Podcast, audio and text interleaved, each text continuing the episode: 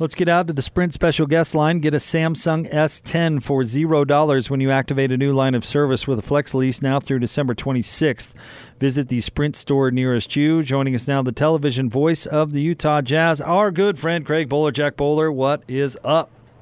Hey, hey, Jake, Gordo, how are you? I'm uh, I'm driving and 45 minutes into it, I'm still not at the arena, so my apologies. I like hanging out with you guys, but uh, we'll do it via phone today. So traffic is not what you would say uh, fluid at the moment. Uh, let's just say it's uh, worse than slow and go. How about I that?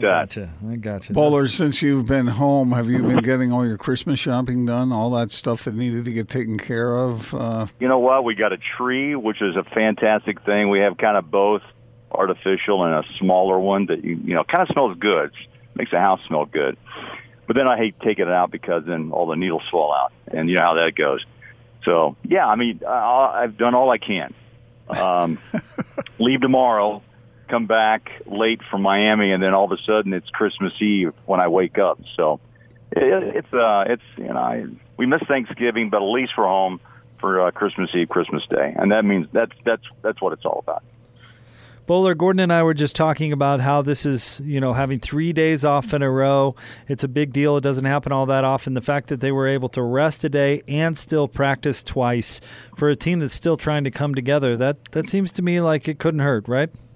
Yeah, it, it, really has been a big uh, a big plus for the Jazz. Plus Conley's healthy, and I think what I'm looking at tonight is that blend. How do you blend him back in? The Jazz have won three out of five during his um, time off the floor. I know his minutes most likely will be watched closely. I'm not sure what that number is until I talk to Quin when, when I get to the arena. But you know, it's it's um, you know the Joe Ingles combo is impressive. Uh, just running the floor and sharing that uh, sharing the ball with with Donovan Mitchell. Uh, the Jazz have, have survived. We'll see how they fare tonight, blending you know, Mike Conley back in this lineup. But to get back to your original question, you know, I think practice is always good, and especially for a team that continues to talk about, you know, just the lack of connectivity at times, uh, new faces, and this team just hasn't been able to at this point be as connected as I thought. I thought they would be at this time. So we passed the 25 game mark, and I thought maybe game 20 would be the the, the time when things would kind of clear up, but we'll see how it goes tonight. Uh, This is an important game before we jump on the road to take on Atlanta, Charlotte, and uh, the Miami Heat. Do you think, Bowler, that Joe Ingles should start for the Jazz? And let me give you my rationale for that. Sure, He's sure. he's better with the better players on the floor than he is with the lesser players, and maybe I'm you not can- going to argue that. Maybe I'm not going to maybe argue at all. maybe you can say that about a lot of people, but especially with Joe because of the little things he does that uh, enables him to benefit the other guys, and then he benefits from them being there. And he th- there isn't that dynamic when he's with the bench guys. Yeah, it's those are all great points. I think we'll see Joe stay in the lineup for a couple of games, and then Quin has to make another decision. You know, is it working? What's Royce O'Neale is? What's he doing uh, for the bench? Because that still is a undetermined issue that has to be, you know, rectified. They've got to get more production from the guys off the bench. Uh, but right now, Quin Snyder seems to really lean heavily on the five, the, the starting five. So I'm with you, Gordo. I'd say Joe just has a knack. You know, he's a great teammate, but a leader, and I think he does all the little things you just mentioned. Uh, that you know, getting under you know an opponent's skin, the smirk, uh, the way that he claws at you defensively, and he is probably we kid him a lot, but yet he's just savvy in the way that he plays this game. And what I mean by that, he plays it really smart, and that that equals good things when he's on the floor.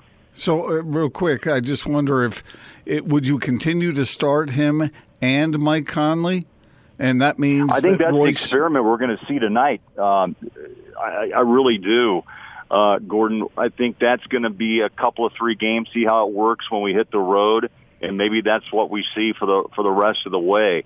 Uh, knowing Quin and the way that he continues to try to work this scheme out of, of lineups is that I don't think anything's in stone. I think you'd like for it to be, and maybe Joe will help him make that decision. I, I think that's probably what's probably is going to happen. And the first step, you know, is tonight. Um, and I'm anxious to see how he plays alongside Donovan uh, and Mike Conley, who hasn't played, by the way, since December 2nd. That's a, you know, a five-game spell is almost two weeks. That's a, that's a, that's a good that's a good period of time. You mentioned tonight's opponent, the Magic uh, Bowler. I think this is actually the perfect type of opponent for the Jazz, as we, you know, Golden State is just the bottom of the barrel right now. They're not going to be much of a test for anybody, and the Jazz came away with a win. Orlando, they're a they're a playoff team in the East. They've got some talent.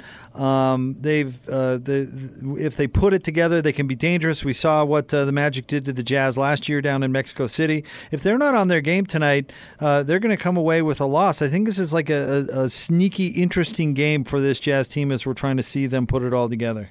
You know, I'd say there's not a lot of big names. You know, Fournier is uh, a great three-point shooter, shooter, and they're coming off a huge win against a very uh, beat up New Orleans team uh, back on Sunday. So I think they're kind of you know rolling with some confidence into town. But Vucevic is a uh, is healthy now, the big man in the middle, Nikola Vucevic, and so that'll be a matchup with Rudy tonight. Uh, they've got a lot of guards, uh, and they they keep coming at you. You know, getting back to what you said about Golden State. I mean, I tell you, I think the Jazz should have probably walked them, but instead they had a battle from 13 down to beat that team. What I think the lesson here, guys, is that the NBA there's a lot of good players here. We get caught up too in names and you know status, all star tags, and all the above. But you know, I think the Jazz, I hope, understand too that Golden State uh, doesn't have the names. But the guys that hit the floor the other night really came out and battled. And I think what I like to see the Jazz do is play. I know this is cliche. Has it happened yet? No. 48. I mean, that's kind of the key. The Jazz just seem to be a second half team, make it difficult on themselves. And tonight, against a team that is vying for playoff position in the East, come out and play your game. Uh, let Mike Conley, you know, try to get back into the flow. And hopefully, you know, if you hit shots, the Jazz win. If if the flu hits uh, and those shots don't go, and it seems like it's more than one player when they struggle, then it's going to be a rough night. But that's the one thing I think the Jazz are at now is to make sure they come out with with a fire in their belly and, and play hard ball, not just in the second half, but from the tip.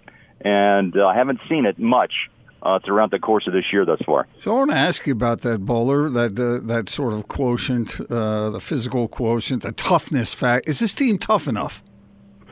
Another another great insight. You know, you lose a couple of muscle men last year. I mean, you know, Jae Crowder, uh, even though he was up and down in his three point shot, he still gave you the feeling that he had your back.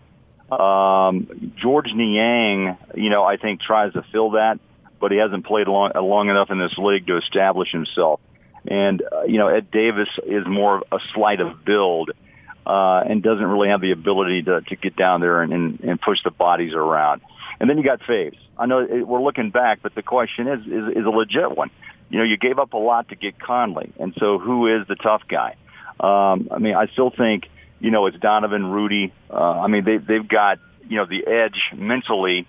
Physically, I think it's got to be Joe. And people would chuckle at that. But Ingles is a guy, in my opinion, is, is a really heart and soul of this team. But I think there are nights uh, that the Jazz miss the body of a Jae Crowder or a, De- or a Derrick Favors. But that times, you, you, now you have to move on, though. And I'm sure the Jazz front office understood what they were giving up to get Conley and others in return. And Jeff Green, you hope, steps into that role as well as the season continues on. All great questions. I think all that the Jazz still are pondering, Gordon and Jake, uh, the front office, to see who wants to be maybe that's that the bench leader, the bench mob mentality, and uh, hopefully it comes. If not, it could be uh, some difficulties along the way. Bowler, as always, thank you very, very much and look forward to seeing you tonight. All right, guys, be good. Talk to you soon and happy holiday. Back at you, Bowler. Thank you very much.